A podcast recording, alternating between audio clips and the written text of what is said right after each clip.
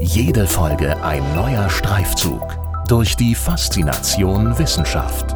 Das ist Hessen schafft Wissen, der Podcast mit Erik Lorenz.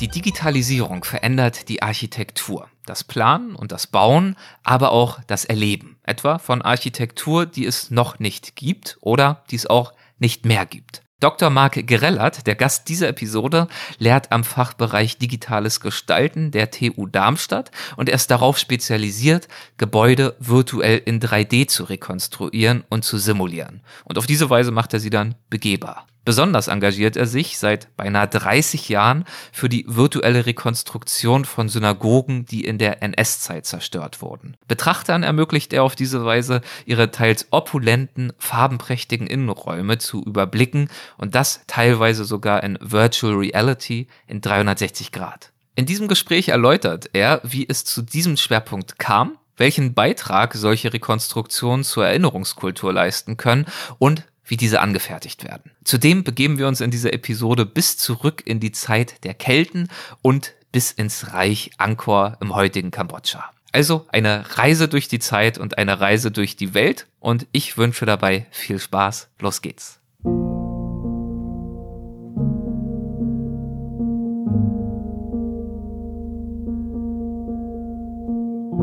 Architektur gehört seit jeher zu den symbolträchtigsten kulturellen Leistungen menschlicher Gesellschaften.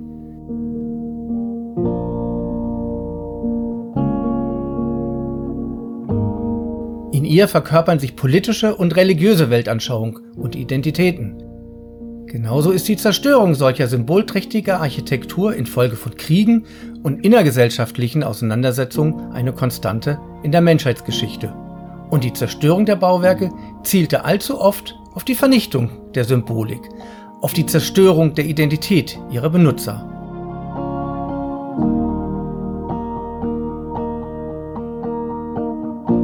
Neben einer gewaltsamen Zerstörung verfielen oder verschwanden bedeutende Bauwerke, aber auch immer wieder, weil die Gesellschaft, die sie erbaut hatte, sich auflöste oder in eine neue Gesellschaft überging, die wiederum neue, symbolträchtige Architektur schuf. Genauso wie der Verlust von Architektur eine Konstante der Kulturgeschichte ist, so ist der Wiederaufbau und die Erinnerung an sie eine Konstante. Erinnerung an Architektur heißt immer auch die Erinnerung an die verlorene Symbolik, eine Anknüpfung an eine frühere Identität und das kulturelle Erbe vergangener Zeiten. Ja, und mit diesem Auszug aus dem Buch Immaterielle Zeugnisse Synagogen in Deutschland. Herzlich willkommen, Herr Dr. Grellert, und äh, vielen Dank dafür, dass Sie sich die Zeit heute nehmen für uns. Ja, vielen Dank auch für die Möglichkeit, hier meine Sichtweise äh, darzustellen. Ja, und dieses Buch, beziehungsweise das ist ja, glaube ich, sogar Ihre Dissertation, ist das richtig? Das mal so zwischendurch schon genau. gefragt? Ja, okay, gut. Ja. Dieser, dieses Buch, diese Dissertation, aus äh, der Sie gerade gelesen haben, haben natürlich Sie geschrieben dementsprechend und es geht in dieser Dissertation, in dieser Arbeit auch, und so heißt auch der Untertitel, um die Potenziale digitaler Technologien für das Erinnern zerstörter Architektur. Nun kam ja vor dem Digitalen das Analoge bekanntlich und Sie haben ja gerade auch vorgelesen, ich zitiere das nochmal ganz kurz, äh, Zitat, Genauso wie der Verlust von Architektur eine Konstante der Kulturgeschichte ist, so ist der Wiederaufbau und die Erinnerung an sie eine Konstante. Wenn wir zunächst aber mal einen kurzen Blick zurückwerfen, was sind denn traditionelle Formen der Erinnerung? Also wenn wir mal noch äh, das Digitale außen vor lassen, wie erinnern wir uns traditionell an Architektur? Ja, wenn wir sozusagen das Große erstmal in Augenschein nehmen, ist natürlich ein Wiederaufbau eines Bauwerks, ähm, das zerstört worden ist, eine Form der Erinnerung. Mhm. Man sagt, dieses Bauwerk ist so wichtig im kulturellen Gedächtnis, im Stadtbild. Man will es wieder aufbauen. Also das ist sicherlich ähm, sozusagen ähm, die stärkste Form eigentlich vielleicht der, der Erinnerung, auch die wirkmächtigste, mhm. weil es wieder im Stadtraum erlebbar ist, sei es jetzt ein gänzlicher Aufbau, ein Teilaufbau. Daneben gibt es auch durchaus einen Aufbau an anderer Stelle. Aber das sind sozusagen ähm, das sind, glaube ich, die sehr starken Formen der Erinnerung, weil sie sich direkt im Stadtraum abbilden. Zum Beispiel das Berliner Schloss kommt einem da momentan vielleicht in den Sinn. Das Berliner Schloss ist sicherlich da ein sehr, sehr bekanntes Beispiel. Aber mhm. es gab ja viele Bauwerke, die man ähm, aufgebaut hat, ganze Stadtanlagen. Man denkt an Warschau, wo Polen sich entschieden hat, äh, Warschau ähm, möglichst nah an dem Original wieder aufzubauen, so wie es auch geht, um ein Stadtbild wiederherzustellen. Und das sind natürlich Formen, um an, an frühere Zeiten, für ihre Identitäten, so wie ich es dann auch beschrieben habe, anzuknüpfen. Daneben gibt es dann, sagen wir mal, vielleicht mediale Formen. Mhm. Angefangen von Modellen, von Zeichnungen, von ähm, Gemälden, die etwas in Erinnerung rufen, was es so nicht mehr gibt. In der Architektur ist das ja ein ähm, sehr gängiges äh, Medium, ein Architekturmodell zu bauen um dann ein Bauwerk zu zeigen, was es entweder in Zukunft geben soll oder was es nicht mehr gibt, um zu zeigen, wie es einmal ausgesehen hat. Ein sehr gängiges Mittel, was ja auch in Ausstellungen verwendet wird. Klar, die allermeisten historischen Gebäude, die kennen wir als also Normalbürger ja tatsächlich nur durch genau solche Formen der Erinnerung, nämlich durch durch Abbildungen, Modelle, künstlerische Darstellungen. Ja, genau, auch, auch ganz legitim, auch äh, äh, in der wissenschaftlichen Arbeit sind einfach Skizzen. Skizzen vielleicht auch nur ein Teil eines Gebäudes, aber um etwas anschaulich zu machen, wie sich Forscher, Forscherinnen ein Bauwerk, was es nicht mehr gibt, äh, vorstellen. Und für mich sind diese traditionellen Formen und die digitalen Formen von Erinnerung auch gar kein Widerspruch. Ganz im Gegenteil, ich glaube, dass sie sich ganz oft auch ergänzen. Ein sehr beliebtes Beispiel äh, für mich sind Stadtmodelle wo wir eine Stadt zeigen, wie sie vielleicht mal ausgesehen hat und gleichzeitig können wir dann in einem zweiten Bildschirm zeigen, wie Gebäude vielleicht von innen ausgesehen haben in virtuellen Rekonstruktionen. Mhm. Und dieses Gebäude wird dann in dem haptischen Modell mit einem Beamer bestrahlt und markiert. Also eine sehr schöne Möglichkeit, haptische und virtuelle Modelle in einem Exponat zu vereinen. Also wirklich so eine Zeitreise dann äh, vor Ort zu ermöglichen. Ja, da, damit sagen Sie, haben Sie ja den Begriff nochmal auch schon eingeführt, nämlich den des Digitalen. Wir leben ja nun mal auch im Zeitalter der Digitalisierung. Deswegen soll es äh, darum natürlich schwerpunktmäßig in unserem Gespräch auch gehen, denn Sie gehören ja in der Tat auch zum Fachgebiet Digital Design Unit oder auch digitales Gestalten. Das ist ein äh, Teil des Fachbereichs Architektur. Und äh, für mich als Fachfremden könnte diese Bezeichnung allerdings, muss ich auch zugeben, theoretisch alles Mögliche bedeuten, digitales Gestalten, also inklusive auch äh, einer gewöhnlichen digitalen Bildbearbeitung mit Photoshop. Das würde aber, so viel habe ich immerhin schon mal verstanden, nicht das treffen, womit Sie sich beschäftigen. Daher die Frage, mit welchen Themen und Herausforderungen beschäftigt sich denn die Digital Design Unit der TU Darmstadt ganz grundsätzlich? Ne, wir haben im Prinzip zwei Schwerpunkte. Mhm. Wir haben einmal ähm, das Bauen und das Blick in die Zukunft. Wie können digitale Technologien helfen, innovativ zu bauen? Beispielsweise mit Hilfe von Robotern. Wie kann man sich digitale Prozessketten vorstellen? Von einem digitalen Entwurf bis zu einem digitalen Bauen oder digital unterstützten Bauen auf der Baustelle. Welche Chancen gibt es damit? So, das ist sozusagen der eine Blick, der Blick in die Zukunft. Der andere Blick ist der Blick in die Vergangenheit.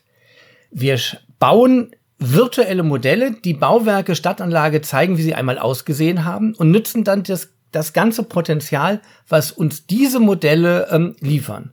Und das ist ja schon einfach enorm. Mhm. Sie müssen sich ja vorstellen, ein digitales Modell besteht nur aus Nullen und Einsen. Wenn ich es im Computer eingegeben habe, dann hängt es von meinem Interface ab, was daraus wird. Ich kann dieses Modell über einen Bildschirm darstellen. Ich kann ein Einzelbild produzieren.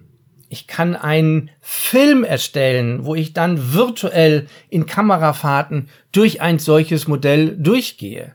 Ich kann ein sogenanntes Echtzeitmodell erstellen. Das heißt, ich kann mich dann in Echtzeit durch ein solches Modell einer verlorenen Welt, eines verlorenen Bauwerkes hindurch navigieren, als Fußgänger durchgehen, dann hängt es wieder von den Interfaces ab, wie das passiert. Mache ich das sozusagen, ich sag mal ein bisschen traditionell mit meinen Pfeiltasten vorwärts, rückwärts? Mache ich das mit einem Joystick? Oder nutze ich jetzt auch die Möglichkeiten von Virtual Reality und bewege mich durch ein Bauwerk und habe tatsächlich das Gefühl, anwesend zu sein. Das ist ja ein wirklich ganz wunderbare Interface, das ich sage mal, schon länger existiert, aber in den letzten Jahren doch dermaßen rasant sich entwickelt hat, was Kostengünstigkeit auf der einen Seite, aber auch die Qualität der Darstellung betrifft, so dass das für uns um, vor fünf, sechs Jahren die Entscheidung war, dass wir uns verstärkt jetzt auch Virtual Reality zuwenden, um unsere Bauwerke so zu sehen, als ob man tatsächlich anwesend hm. wäre. Weil ja durch Virtual Reality wirklich eine 360 Grad nicht nur Ansicht möglich ist, sondern wirklich auch ein nahezu 360 Grad Erlebnis, weil der Ausschnitt, der betrachtet wird, durch die eigene Kopfbewegung gesteuert wird und damit auch ein tatsächliches Raumerlebnis entsteht. Ganz genau. Ja. Und wenn wir nochmal bei diesem Bild der Nullen und Einsen bleiben, was für mich eigentlich immer sehr faszinierend ist, ja. Eine andere Möglichkeit, solche digitalen Modelle auszugeben, ist ja Rapid Prototyping. Mhm. Ja, also das heißt, das schnelle Produzieren. Etwas, was aus der Industrie kommt, aus der Automobilindustrie, wo es die Anforderung gab, ein Produkt relativ schnell auch haptisch erlebbar zu machen. Wie fühlt sich das an? Wie fühlt sich ein neuer, neues Lenkrad an, ein Steuerknuppel? Wie sieht eine neue elektrische Zahnbürste aus? Und so gab es aus der Industrie die Anforderung praktisch an die digitale Technologien, aus Modellen über Nacht solche Rapid Prototyping Modelle zu bauen, bauen zu lassen, die dann maschinell erzeugt werden, um dann ähm, gleich ein Ergebnis im wahrsten Sinne der Wort in der Hand zu haben. Und Modelle in diesem Fall heißt nicht ein virtuelles Modell, sondern tatsächlich ein physisches, verstehe ich das richtig? Ein physisches, mhm. ein haptisches Modell. Wir können es tatsächlich in die Hand nehmen. Aus den Nullen und Einsen. So, ja. Genau, aus den Nullen und Einsen. Und diese Möglichkeit hat uns sehr fasziniert und hat mich auch zum ersten Mal von, von diesem, von diesem Potenzial der, der digitalen Modelle, nämlich einfach ihre Digitalität an sich so überzeugt. Und ich glaube, wir waren auch die ersten, die das dann auch in die Museen gebracht haben und dann ein ähm, haptisches Modell der Stadt Straubing für die neue, damals neue Dauerstellung des Deutschen Historischen Museums haben erstellen lassen. Und ähm, wenn man das so sieht, ähm, wie diese Technologie sich entwickelt hat, das ist dann schon enorm. Während die ersten Modelle, die wir dann gedruckt haben, nach Zeit, mit der Zeit dann vergilbt sind und einen wirklich sehr ähm, unappetitlichen äh, Gelbton bekommen mhm. haben, sind inzwischen die Modelle, die man jetzt druckt, haben, ein, haben eigentlich eine konstante Farbgebung, gibt verschiedene Materialien, Kunststoffe, Gips ist ein sehr interessantes Material für Architekturmodelle, weil es eben nicht dieses Künstliche hat wie, wie bestimmte äh, Kunststoffe, mm, ist allerdings sehr zerbrechlich, da sind Kunststoffe wieder besser. Das, wo, wo wir jetzt die neuesten Erfahrungen gemacht haben, sind Edelstahldruckmodelle. Hm, okay. Das ist wirklich etwas ähm, sehr Faszinierendes und also wir, wir, nur noch mal zur Einordnung, wenn Sie von Drucken sprechen, das ist sozusagen der übergeordnete Begriff, ist ja auch ein riesiger Trendbegriff der letzten Jahre gewesen und auch immer noch 3D-Druck ist das, worüber wir sprechen. Ja, wir sprechen über 3D-Druck und in dem Fall heißt es additives Manufacturing, das heißt, Sie bauen Schicht für Schicht, mhm. äh, bauen sie auf und das können dann verschiedene Materialien sein, Keramik, es kann Glas sein, das kann Kunststoff sein und das kann auch Edelstahl sein. Das wusste ich nämlich und noch nicht. Also Kunststoff, 3D-Drucker, klar, ist ja so, glaube ich, das Standard, die Standardversion, habe ich auch schon des Öfteren gesehen. Aber dass es tatsächlich auch möglich ist, Edelstahl oder in Edelstahl zu drucken, das ist mir neu. Wir hatten für die neue Dauerausstellung des Jüdischen Museums die 2020 eröffnet worden sind, äh, die Aufgabe, vier Synagogenmodelle in einem Schnittmodell darzustellen und haben dann auch Edelstahldruck vorgeschlagen, weil es war die Absicht, dass man diese Modelle auch anfassen kann, dass sie mhm. eben nicht verschwinden hinter einer Glashaube. Wir haben das Modell sozusagen in der Hälfte, in der Längsachse durchgeschnitten haben es gedruckt und es ist dann so, dass man das auch nicht wirklich in einem drucken kann, sondern muss tatsächlich Teile zusammenfügen. Einzelteile, die werden dann mit sehr speziellen Metallklebern zusammengefügt. Diese Modelle wurden dann auf einem Drehteller präsentiert, dass die Besucher, Besucherinnen sozusagen das Modell drehen konnten und innen und außen sehen konnten. Und vier solche Edelstahlmodelle sind dann im Jüdischen Museum zu sehen. Und äh, ganz aktuell, gestern haben wir ähm, eine Sektion jüdischen Lebens im Stadtmuseum Nürnberg mit eröffnet, mit Exponaten von uns. Und auch dort ist ein solches Edelstahlmodell der Synagoge in Nürnberg zu sehen. Alle Synagogen, die in der NS-Zeit zerstört worden sind und heute nicht mehr existieren. Da sind wir ja schon mitten im Thema. Also äh, vielleicht nehme ich noch mal ganz kurz einen Schritt zurück. Sie haben ja jetzt äh, sehr schön und anschaulich erläutert, wie Sie digitale Möglichkeiten nutzen, um Gebäude, um Architektur darzustellen, also in 3D, sowohl virtuell als auch physisch. Sie haben aber eingangs ja auch erläutert, äh, womit sich die Digital Design Unit der TU Darmstadt insgesamt beschäftigt. Also mit diesen Visualisierungen natürlich, aber auch äh, darüber hinausgehend äh, mit der Frage, wie gebaute Umwelt, wie Gebäude ressourcenschonender und nachhaltiger konzeptioniert und dann auch gebaut werden können. Also wirklich auch der gesamte Prozess, die gesamte Prozesskette wird berücksichtigt. Und an alledem, was Sie jetzt schon erläutert haben, lässt sich ja auch erahnen, wie stark die Digitalisierung die Architektur auch schon verändert hat. Also sowohl das Plan als auch, Sie haben das Thema äh, Robotik vorhin auch kurz angesprochen, sowohl das Plan als auch das Bauen. Ist Architektur für Sie heute überhaupt noch denkbar, ohne im gleichen Atemzug an Computer und Algorithmen und Nullen und Einsen zu denken? Natürlich. Wenn wir Architektur erstmal begreifen, auch als ein sinnliches Erlebnis, mhm. eine sinnliche Umgebung, die mich umgibt, dann denke ich natürlich überhaupt nicht an die Computer.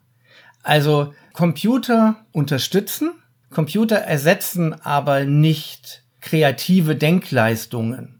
Das heißt, äh, die Frage ist ja nicht, bauen wir nur noch mit Computern oder lassen wir Computer Gebäude entwerfen, sondern die Frage ist ja, wo unterstützen uns äh, heute Rechner mit Dingen, die wir vielleicht so gar nicht konstruieren könnten die vielleicht zu komplex wären, um herzustellen, die vielleicht zu teuer wären, um, um sie herzustellen. Aber mit digitalen Fertigungstechniken ist es egal, ob wir, ich sag mal, ein Rechteck ausschneiden oder eine komplexe Frei Freiform. Mhm. Ähm, deswegen ist, ist, ich glaube, das ist gar nicht die Frage, geht es, ja, geht es ohne den Computer noch oder geht es nur mit dem Computer? Ich glaube, es ist, man muss den Computer als ein Werkzeug begreifen, das uns vielleicht neue Möglichkeiten gibt beim Bauen. Nicht mehr oder nicht weniger. Und natürlich ist die Frage nach künstlicher Intelligenz, kann uns dann auch vielleicht immer wieder überraschen in Formfindungen, in Prozessen, in Analysen, in Fertigungstechniken, die wir einfach mit herkömmlichen traditionellen Methoden so nicht machen können. Und dann kommen vielleicht auch andere Formen heraus, ungewöhnliche Formen, neue Formen, interessante Formen.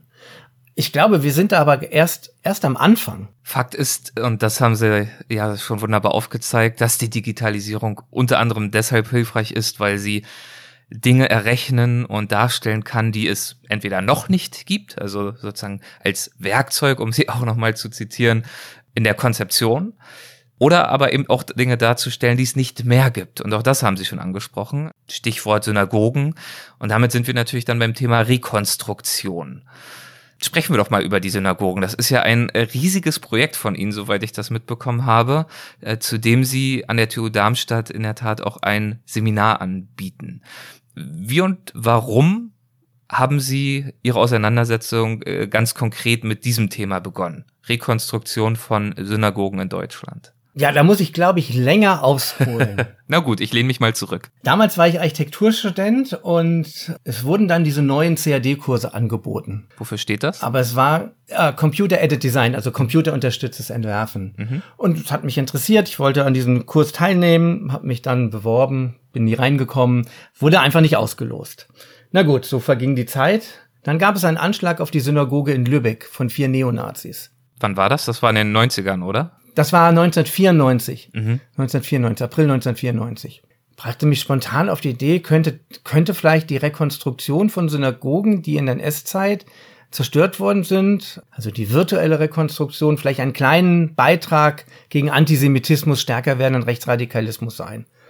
Und so fügte sich das, dachte, okay, ach, ja, ich gehe mal da zu Manfred Koop, der das Fachgebiet damals leitet, und frage ihn mal, was er davon hält, oder schlage ihm das mal als Idee vor.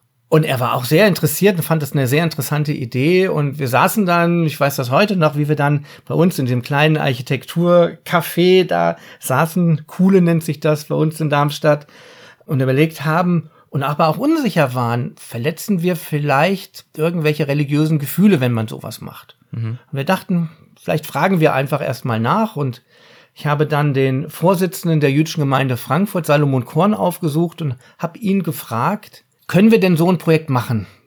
Verletzen wir da irgendwie ein religiöses Gebot? Würden Sie das irgendwie begrüßen? Salomon Korn ermutigte uns sehr, sagte, da findet er ein interessantes Projekt.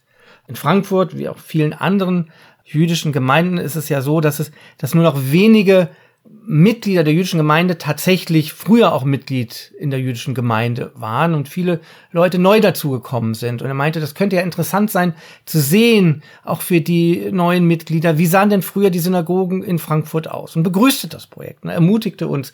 Er ist selber Architekt, hat auch in Darmstadt studiert.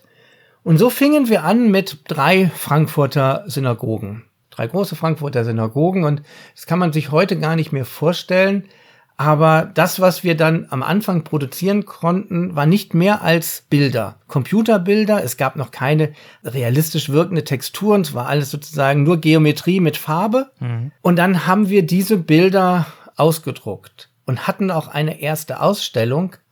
Und das kann man sich jetzt heute gar nicht mehr vorstellen mit aus groß, großformatigen Ausdrücken, also 50 auf 60 Zentimeter vielleicht, die wir in Bilderrahmen gehängt haben und so eine Ausstellung gemacht haben wenn man heute sieht, was man kann mit Virtual Reality, mit fotorealistischen Modellen, ist das natürlich unglaublich.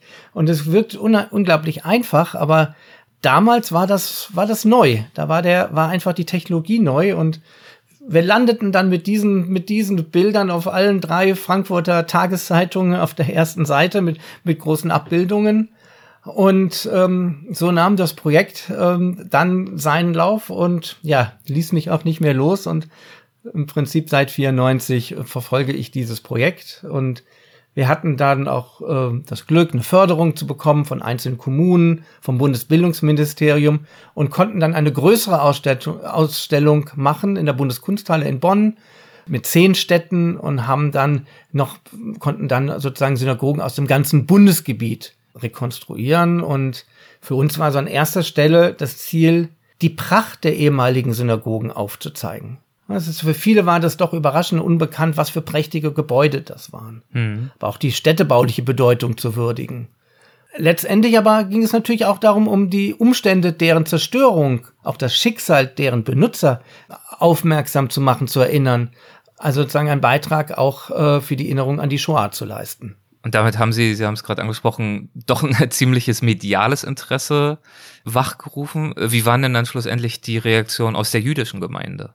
Also wir hatten sehr viele Zuschriften von ehemaligen Nutzer, Nutzerinnen der Synagogen, die uns geschrieben haben, können wir nicht ein Bild bekommen, wir haben ein Familientreffen, wir würden das gerne unseren, unseren äh, Enkeln zeigen. Also es war ähm, das war schon ein, ein sehr großes emotionales ähm, Moment in dem Projekt. Mhm. Zumal wir ja auch uns immer bemüht haben, mit Zeitzeugen zusammenzukommen, um vielleicht von ihnen über nicht überlieferte Bereiche noch Hinweise zu bekommen. Und das war, das waren also schon die emotionalsten Momente, wenn ich dann mit jemand äh, neben meinem Laptop saß und äh, die Person dann sagte, also so, äh, ja, die Farben an der Stelle waren so oder so. Ich erinnere mich noch, wie ich auf Long, nach, nach Long Island, auf Long Island reiste und im Gard Marx äh, besuchte, die in der Synagoge Frankfurt Höchst als als Mädchen ging und die dann äh, sagte, ja, und die Farbe der Synagoge, ja, so ähnlich wie,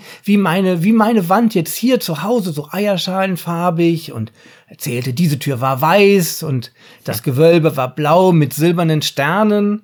Und das ist dann schon sehr eindrucksvoll.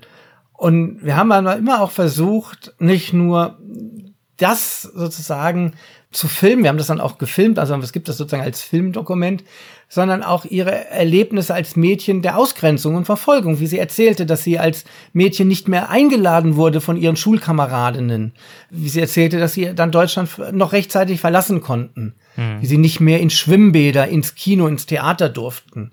Und diese Zeitzeugenberichte einfach zum Kombinieren mit den, mit den virtuellen Rekonstruktionen.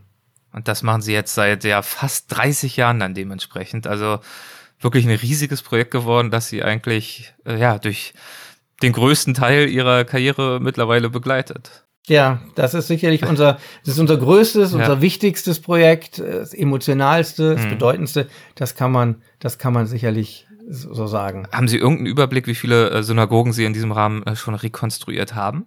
Wir haben, glaube ich, 25 Synagogen, mhm. die in der NS-Zeit zerstört worden sind, rekonstruiert. Darüber hinaus noch hm, fünf, sechs Synagogen aus anderen Epochen, mittel, äh, hauptsächlich mittelalterliche Synagogen, haben zurzeit nach wie vor ein großes Forschungsprojekt zum mittelalterlichen jüdischen Viertel in, in Köln, wo wir auch die Synagoge rekonstruiert haben, aber auch das Viertel. Das wird für das jetzt im Bau befindliche Museum Mikwa in Köln vorbereitet und äh, haben aber auch Synagogen ähm, aus, aus der Barockzeit, äh, aus anderen Zeitspannen äh, rekonstruiert, wobei der Schwerpunkt nach wie vor auf den, auf den Synagogen liegen, die in der NS-Zeit zerstört worden sind. Und das sind dann auch Aufgabenstellungen, die ich dann äh, mit Studierenden auch ähm, jedes Semester, oft jedes Semester ähm, ein, zwei Synagogen dann auch angehe und rekonstruiere. Das wollte ich nämlich als nächstes fragen, auf welche Weise Sie Ihre Studierenden in diesem Projekt mit berücksichtigen, mit einbeziehen. Ähm, das heißt, das sind dann sozusagen ähm, Fallbeispiele, die Sie in der Gänze durchdeklinieren. Also jeweils mit einem Kurs, mit einem Jahrgang nehmen Sie sich dann eine neue Synagoge vor und gehen diesen gesamten Prozess der Rekonstruktion gemeinsam durch. Ja, Sie müssen sich das so vorstellen, dass die Studierende, das sind ja Architekturstudierende, die zu uns kommen, die, sie wählen diesen Kurs aber in der Regel erstmal keinerlei äh, oder wenig Softwarekenntnisse haben, zumindest mhm. an den Softwarekenntnissen, mit denen wir solche Bauwerke rekonstruieren.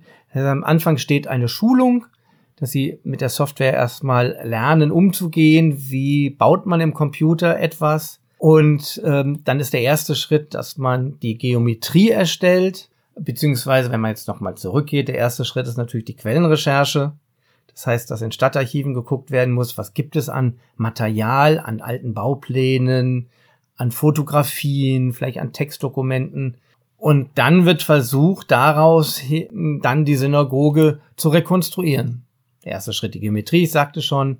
Ein zweiter Schritt ist dann Texturen, eine Steintextur, eine Ornamentik in der Tapete oder die Holzmaserung bei Bänken. Wenn man so weit ist, dann würde man sozusagen das Licht machen in den Synagogen, wobei die heutigen Programme das eigentlich relativ einfach machen. Man kann tatsächlich das Licht durch die Fenster durchscheinen lassen, den Sonnenstand bestimmen und kriegt dann ein relativ natürliches Licht in diesen Bauwerken. Mhm. Und dann ist natürlich die Frage, wie möchte man das darstellen? Ein Bild, sind wir wieder bei dem Interface, was ich vorher sagte, ein Bild, ein Film, in Virtual Reality, aber das macht natürlich gerade äh, Virtual Reality macht natürlich auch für die Studierenden enormen Spaß, dann tatsächlich ein Bauwerk zu erleben, sich dann in eine virtuelle Bank zu setzen und ähm, das Gefühl zu haben, man sitzt in einer realen Bank und und die Synagoge, die man eingegeben hat, kann man tatsächlich dann so wahrnehmen. Mhm. Das ist natürlich schon ein irres Potenzial und natürlich eine irre, irre Genugtuung auch so zu sehen, wie, wie wirkt jetzt die Arbeit, die man gemacht hat. Ja, toll. Äh, wirklich ein schönes Projekt. Ihr Schwerpunktthema, das haben Sie gesagt, aber natürlich darüber hinaus waren Sie ja auch an, schon an ganz vielen nationalen und internationalen Forschungsprojekten beteiligt, beziehungsweise haben diese oft auch ja geleitet. Und zwar im Kontext der Rekonstruktion, der Simulation und der Visualisierung historischer Bauwerke und Stadtanlagen. Ich würde gerne noch ein paar weitere Beispiele ansprechen. Wir werden natürlich nicht alle schaffen. Ähm, aber soweit ich weiß, haben Sie zum Beispiel auch mit der Keltenwelt am äh, Glauberg zusammengearbeitet. Ist das richtig? Ja. Ja. Ich war selbst ja, das, noch nicht dort. Ähm, was ist die Keltenwelt für ein Ort? Was ist das für ein Museum? Na, die Keltenwelt ist sozusagen ein, ein, ein Museum, mhm. aber auch ein wunderbares, wunderschönes Plateau, wo früher, äh, wo es früher eine keltische Siedlung gegeben hat. Also ein wirklich ein ein, ein wunderschönes Naturerlebnis. Ähm, man sieht jetzt nichts mehr von den Kelten. Es ist so gut wie nichts, äh, nein, es ist eigentlich nichts erhalten von, den Kel von der Keltenwelt, aber es, ist, es macht einfach Spaß, da, da hochzugehen und ähm, da ein bisschen zu laufen. Und die Keltenwelt ähm, ist entstanden, weil man bedeutende Funde aus der Keltenzeit, wir sprechen so 500, 400 Jahre vor Christus, gefunden hat. Vielleicht der eine oder andere hat das vielleicht schon mal gehört oder gesehen, diese, der Fürst vom Keltenberg äh, mit diesen Ohren, also eine Standsteinfigur, sehr prägnant. Man hat außerordentliche archäologische Funde, Schmuckstücke, goldene Schmuckstücke ähm, gefunden und das ist einfach eine bedeutende archäologische Fundstätte und man hat dort ein Museum gebaut und vor zweieinhalb Jahren wurden wir gefragt, ob wir nicht äh, ein Projekt zusammen mit dem Museum machen. Da ging es um Virtual Reality und Augmented Reality. Ich erkläre das gleich nochmal. Mhm. Gefördert vom Hessischen Ministerium für Wissenschaft und Kunst. Und das beruhte schon auf eine längere Zusammenarbeit oder Förderung des, des Ministeriums äh, an die TU Darmstadt. Also schon vielleicht kann man eine kleine Tradition an, an verschiedensten Projekten, können wir vielleicht nachher nochmal drauf eingehen, die wir ähm, mit Hilfe des äh, äh, Ministerium realisieren konnten und immer mit, natürlich im Kontext mit den Museen. Und eines dieser Projekte war dann eine Virtual Reality Anwendung für das Museum. Und das, was wir dort gemacht haben, der Ansatz, den wir dort gewählt haben, ist, glaube ich, neu, ich glaube, ist innovativ, weil es uns nicht darum ging, fotorealistische Welten zu erzeugen. Ja, das ist ja, jeder weiß das inzwischen. Wenn man genug Geld in die Hand nimmt, dann kann man eigentlich eine historische Welt fotorealistisch darstellen. Mhm. Ja, aus diesen Primetime-Dokumentationen Terra X kennt man das ja. Und die Frage ist natürlich immer, was ist davon eigentlich belegbar? Was ist eigentlich wissenschaftlich ähm, haltbar? Und aus der universitären Perspektive ist es für uns immer wichtig, wissenschaftlich korrekt zu arbeiten, im wissenschaftlichen Kontext.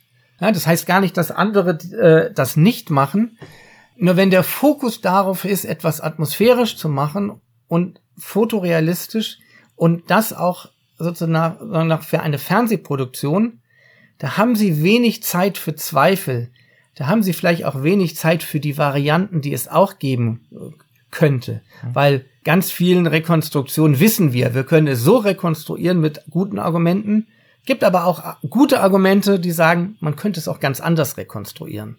Und dieses Denken in Varianten, das Offenlegen von Forschungsfragen, das war für uns Thema in der VR, in der Virtual Reality Anwendung, wo wir sagen, das finden wir spannend ähm, zu inszenieren und haben auch gesagt, es geht uns darum, auch ganz neue Räume, Raumerlebnisse, Raumerfahrungen zu machen.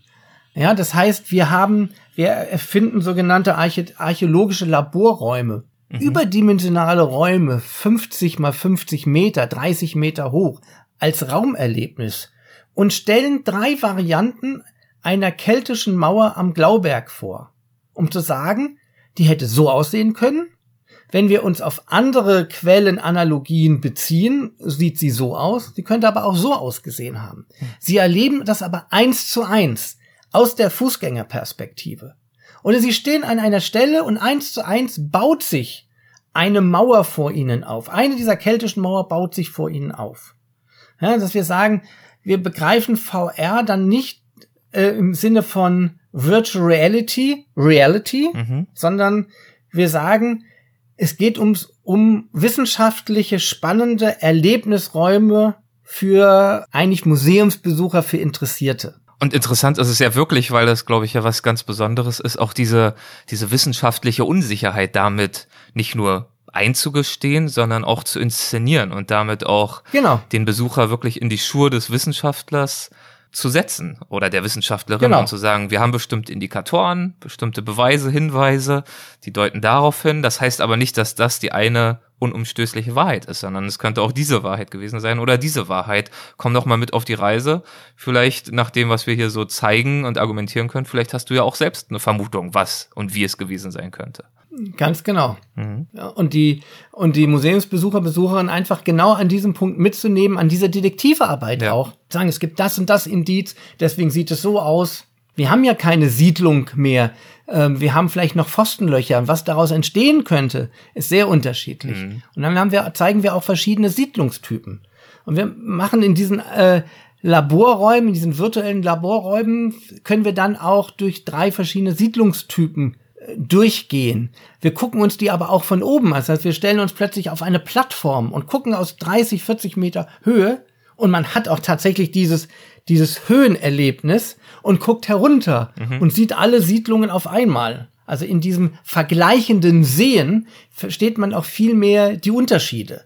Und äh, mit solchen, mit solchen, glaube ich, innovativen Formen mit Virtual Reality umzugehen, beschäftigen wir uns. Das finden wir auch spannend, weil ich sag mal, eine Realität zu erzeugen ist ist eigentlich keine spannende Sache. Also ist natürlich spannend, wenn man Indizien zusammenfügen kann und wenn man vielleicht sehr dichte Indizien hat, ist es natürlich spannend zu sehen, ah, so könnte es wirklich ausgesehen haben. Aber oft ist es eben, dass wir vielleicht nicht ein Haus bauen könnten, sondern wir könnten da nicht 20 verschiedene Haus mhm. Häuser bauen.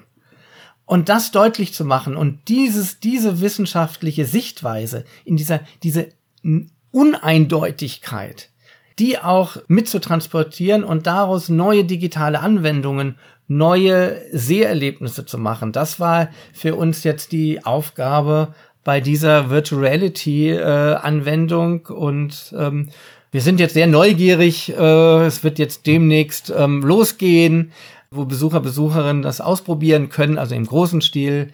Wir hatten das dann schon immer mit, mit in, in kleineren Te Testszenarien, äh, im wissenschaftlichen Kontext auf Kongressen vorgestellt und wurden doch sehr bestärkt, äh, dass diese Herangehensweise doch einfach ähm, was Neues ist, interessant ist ähm, und uns nicht immer wieder, ich sag mal, eine Scheinwelt vorgaukelt, ähm, die, ähm, von dem man sagen kann, ja, ja, hätte so aussehen können, aber vollkommen unklar, ja. sondern genau das irgendwie das zu vermitteln. Und das Schöne bei, bei dem Projekt äh, Keltenwelt war, dass wir verschiedene Technologien ausprobieren konnten. Wir haben also eine Virtual Reality App, das heißt mit Brillen können äh, Besucher abgeschirmt von, von ihrer Umgebung das erleben in 360 Grad sich umblickend in, 360 in dieser Grad. Welt. Ja. Und was man dazu sagt, wir haben dann schon auch versucht, ähm, die neuesten Formen von Interaktionsmöglichkeiten, ja einfach, ich sag, man muss das ja auch sagen, zu testen, auszuprobieren.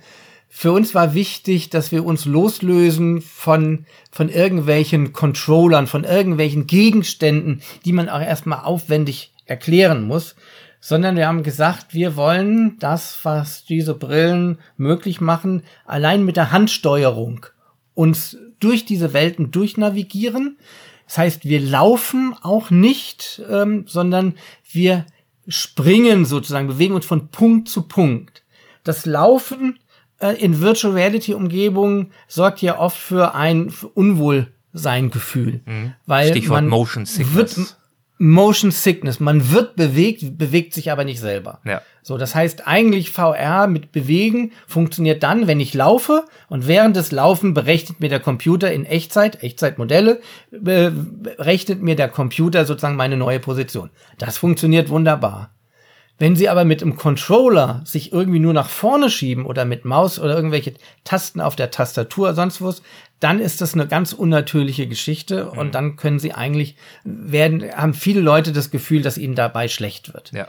Das heißt, wir, wir machen das anders. Wir haben, wir haben Gestensteuerung. Wir haben zum Beispiel Buttons und dann kann ich auf bestimmte Buttons draufdrücken und dann werde ich in eine andere Situation gebracht. Also ich habe einen Ausschnitt aus einer Siedlung und habe vier Punkte und habe ein kleines Modell vor mir virtuell, gucke da drauf und kann mit meinem Zeigefinger dann eines, eines dieser anderen Stellen anwählen und werde dann dahin gebracht. Mhm. Kann dann beispielsweise in ein keltisches Haus reingehen. Ich kann aber auch Objekte, Fundstücke, ich hatte ja davon gesprochen, dass es sehr bedeutsame Fundstücke gibt. Ich kann mir auch Fundstücke betrachten. Das heißt, ich habe in meinem Eingangsraum die Möglichkeit, mir einen Überblick über das Thema zu verschaffen, kann mich aber auch umdrehen und da, da sind dann die bedeutendsten Fundstücke am Glauberg aufgereiht. Mhm. Und ich kann mir diese Fundstücke in den Einzelnen nehmen, kann sie anfassen, kann sie vor meine Augen führen, kann sie dann in, ein, in eine virtuelle ähm, ein Glascontainer äh, einfach fallen lassen und kriege dann an einer anderen Stelle Informationen zu diesem Objekt angezeigt. Mhm. Also das auszuprobieren, wie kann Interaktion stattfinden mit, mit den natürlichen Gesten, mit, mit, mit, mit meiner Hand äh, als Steuerungselement, das war das Ziel. Und ich glaube, da haben wir gleich ganz, ganz spannende Ergebnisse. Und Sie haben ja gesagt, Sie haben äh, natürlich bei alledem äh, auch äh, mehrere Technologien einsetzen dürfen und Virtual Reality war ja, glaube ich, nur eine davon. Ich glaube, wir haben jetzt genau. nicht die Zeit, nochmal genauso ausführlich über die anderen zu sprechen, aber vielleicht geben Sie uns nochmal einen kleinen Eindruck, was Sie da sonst noch gemacht haben. Augmented Reality haben Sie vorhin schon ganz kurz angesprochen. Genau, Augmented Reality ist ja die Möglichkeit, also Augmented Reality übersetzt überlagerte Realität, dass ich, und das ist das Ziel, ich begebe mich auf dieses Plateau, von dem ich schon erzählt habe, wunderbares Naturerlebnis, Aha. und kann dann an bestimmten Stellen mir ein Teil einer keltischen Siedlung einblenden. Und dann entsteht das vor, auf meinem, auf meinem Smartphone, entsteht das sozusagen in, in der echten Größe vor mir und dann kann ich mit dem Smartphone da durchlaufen.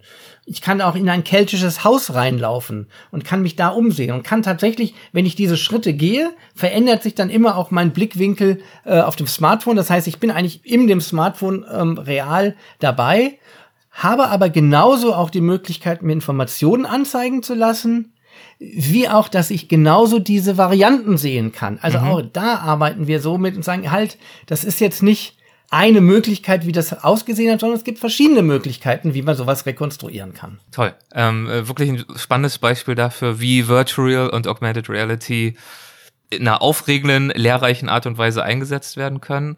Und es ist ja auch nur ein Beispiel von vielen. Sie haben ja sogar angedeutet vorhin schon, dass das eigentlich fast schon wie so eine kleine Tradition jetzt ist oder sich abzeichnet, auch die Zusammenarbeit diesbezüglich mit dem Ministerium ähm, für Wissenschaft und Kunst. Was waren da sonst noch so für Projekte, die da äh, stattgefunden haben oder stattfinden? Wenn Sie uns nochmal einen kleinen Überblick geben.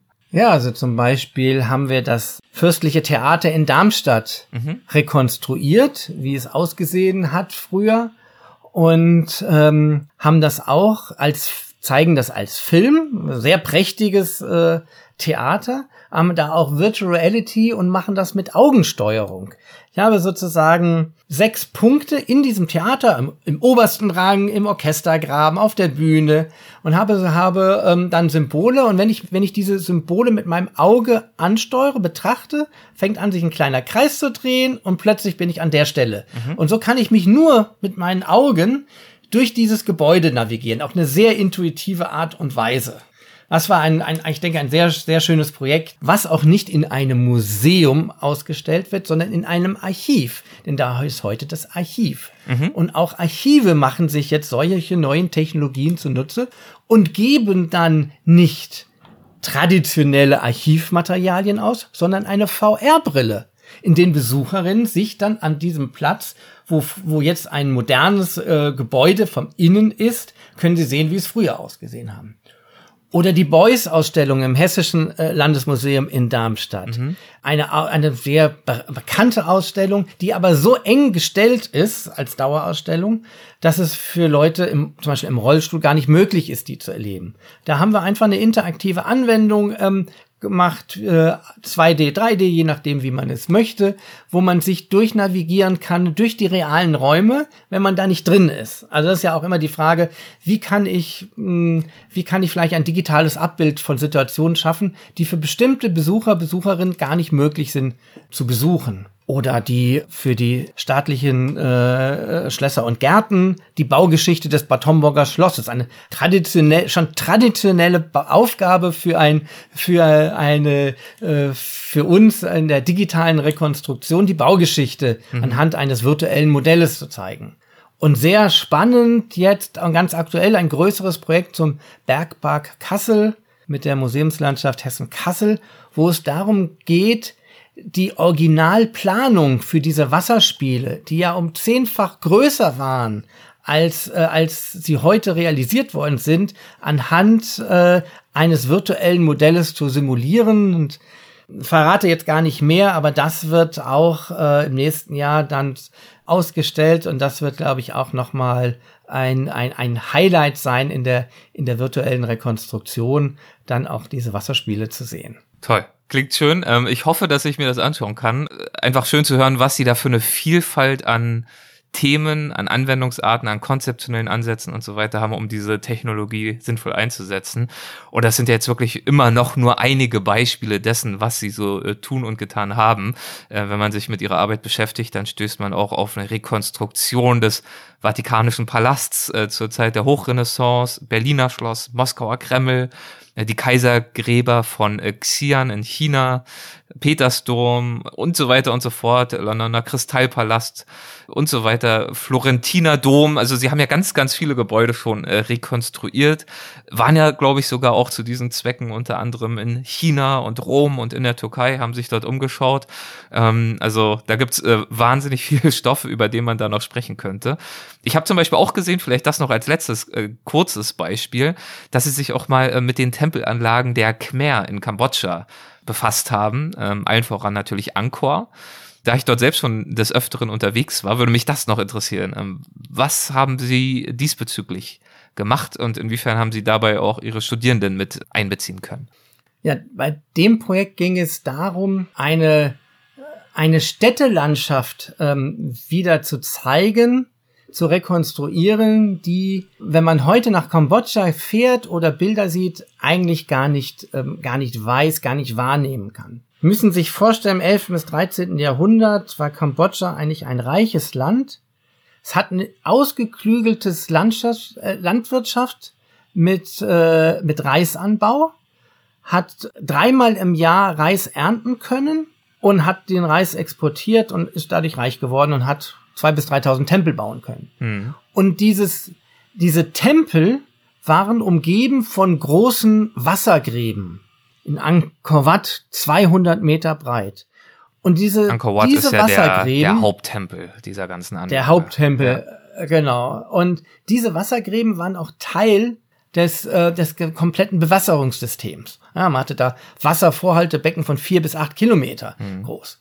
Und dieses System haben wir dann virtuell gezeigt und haben einfach gezeigt, wie muss man sich eine aus unserer Sicht für die von der damaligen Zeit mittelalterliche ähm, Landwirtschaft in Kambodscha vorstellen, mit diesen Reisfeldern, mit den Tempeln, ähm, mit diesem ganzen Wassersystem und haben dann an verschiedenen Modellen einfach gezeigt, wie, wie funktioniert äh, der Reisanbau, was waren das für Felder, ähm, was hat man wie angebaut, wie, äh, wie funktioniert die Bauweise äh, bei diesem Tempel, wo wird der, wo werden die Steine abgebaut, wie hat man die Steine dann irgendwie zu den Tempel gebracht und all das in solchen Simulationen? Oder wie sind letztendlich diese, diese Tempelanlagen auch verfallen, weil das Ganze war ein ausgeklügeltes System, und in dem Moment, wo der, wo die, wo dieses landwirtschaftliche System nicht mehr in Benutzung war und diese Gräben auch ausgetrocknet sind, verfielen dann auch die Tempel. Aus hydrologischen äh, Aspekten sind diese Tempel dann einfach zusammengestürzt, weil sich die Erd, das Erdreich verändert hat.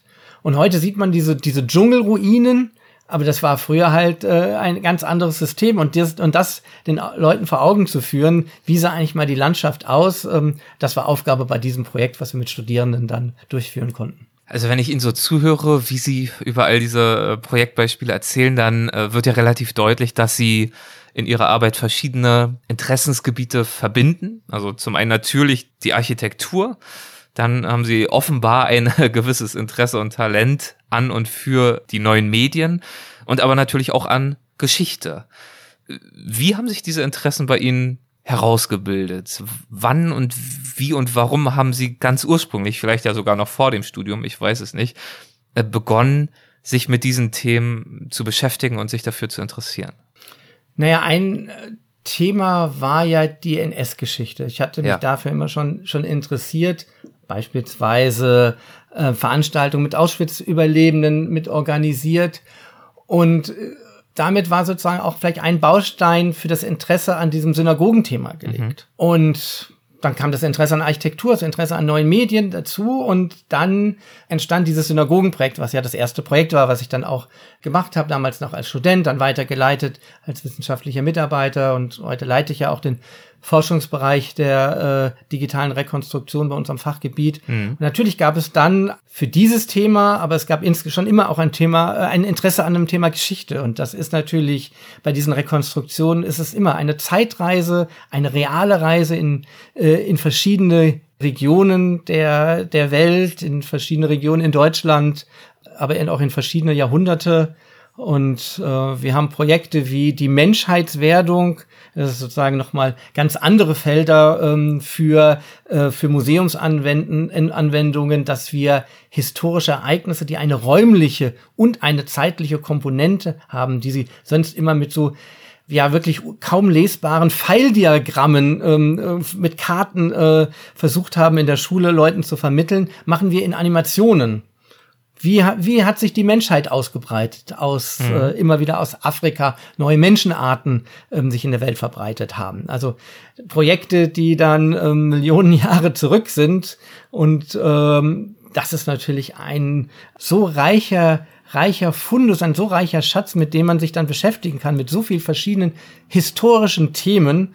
Ja, das war jetzt für mich ja doch, wo ich sagen, schon ein, eine, ein in der Retrospektive ein Traumjob, den ich äh, mir da so erarbeiten konnte und der mich auch immer wieder in, in, in, in, in, neue Regionen, in neue Themen führt. Ähm, ja, ich glaube, es wird nicht langweilig. In welchen Studiengängen kann man Sie denn erleben an der TU Darmstadt als Studierender, als Studierende? Ist das ganz klassisch der Studiengang Architektur oder gibt's da äh, noch verschiedene Optionen und Alternativen für? Die Studierenden, die zu mir kommen, sind in der Regel Architekturstudierende. Mhm. Ähm, es ist aber auch möglich, äh, wenn sie im Nebenfach irgendwas anderes zu studieren und irgendeinen Kurs der Architektur belegen wollen, dass es auch aus einem anderen Fach möglich wäre. Die Architekturstudierenden haben natürlich auch einen großen Vorteil, sie können Pläne lesen, mhm. was ja eine Grundlage ist. Sie kennen sich, also sie haben sich mit Architektur schon mal beschäftigt. Sie sollten in der Lage sein, mit Proportionen umzugehen. Sie sollten in der Lage sein, einschätzen zu können, wenn Sie eine Treppe zu rekonstruieren haben, dass das auch ein Steigungsverhältnis ist, was wir als Menschen auch wirklich benutzen können und nicht plötzlich Treppen herauskommen, die man gar nicht benutzen kann. Das ist natürlich ein Vorteil, jetzt äh, mit Architekturstudierenden zusammenzuarbeiten. Das sind sozusagen eigentlich die erste Wahl. Aber theoretisch, wenn das das Studiumprogramm hergibt, könnten es auch andere Studierenden sein, vielleicht Studierende der, der Fachbereiche Geschichte beispielsweise. Mhm. Schön. Okay, dann haben wir das äh, auch berücksichtigt. Und wir haben noch eine letzte kleine Rubrik für Sie parat. Das ist die Abschlussrubrik in jeder unserer Folgen. Und das sind die Halbsätze. Das heißt, mit Ihrem Einverständnis, da lacht er schon, mit Ihrem Einverständnis, auch das. Das kenne ich sonst nur aus Radio und Fernsehen noch, und ja. sonst wie. Nehmen Sie einen Schluck Wasser, bereiten Sie sich mental vor. Nein, ganz harmlos. Also ich biete Ihnen einfach ein paar kleine Halbsätze an und wir schauen, ob Ihnen dazu irgendwas in den Sinn kommt. Kann gern auch mehr als ein Halbsatz sein Ihrerseits, das, da sind wir nicht so streng. Na, dann probieren wir doch mal. Die virtuelle Rekonstruktion von Gebäuden, insbesondere von Synagogen, empfinde ich auch nach so vielen Jahren noch als spannend, weil?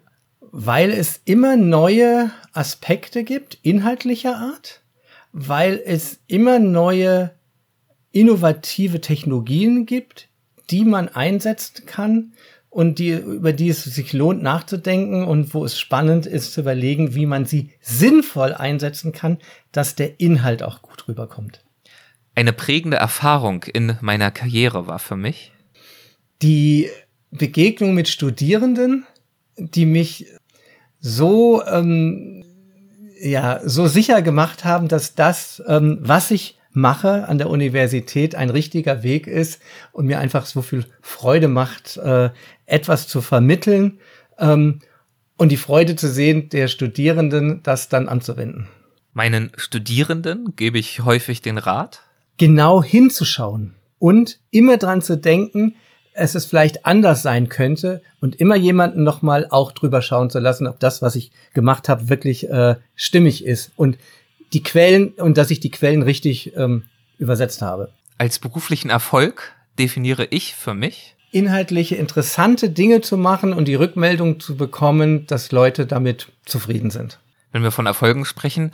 Ich sehe gerade so eine Notiz in meinem äh, Vorbereitungsdokument, erinnere mich aber nicht mehr ganz genau, wo die herkommt. Sind sie nicht auch mal sogar, wenn wir wirklich von ganz großen Erfolgen jetzt reden, sogar mal in der Sendung mit der Maus gelandet?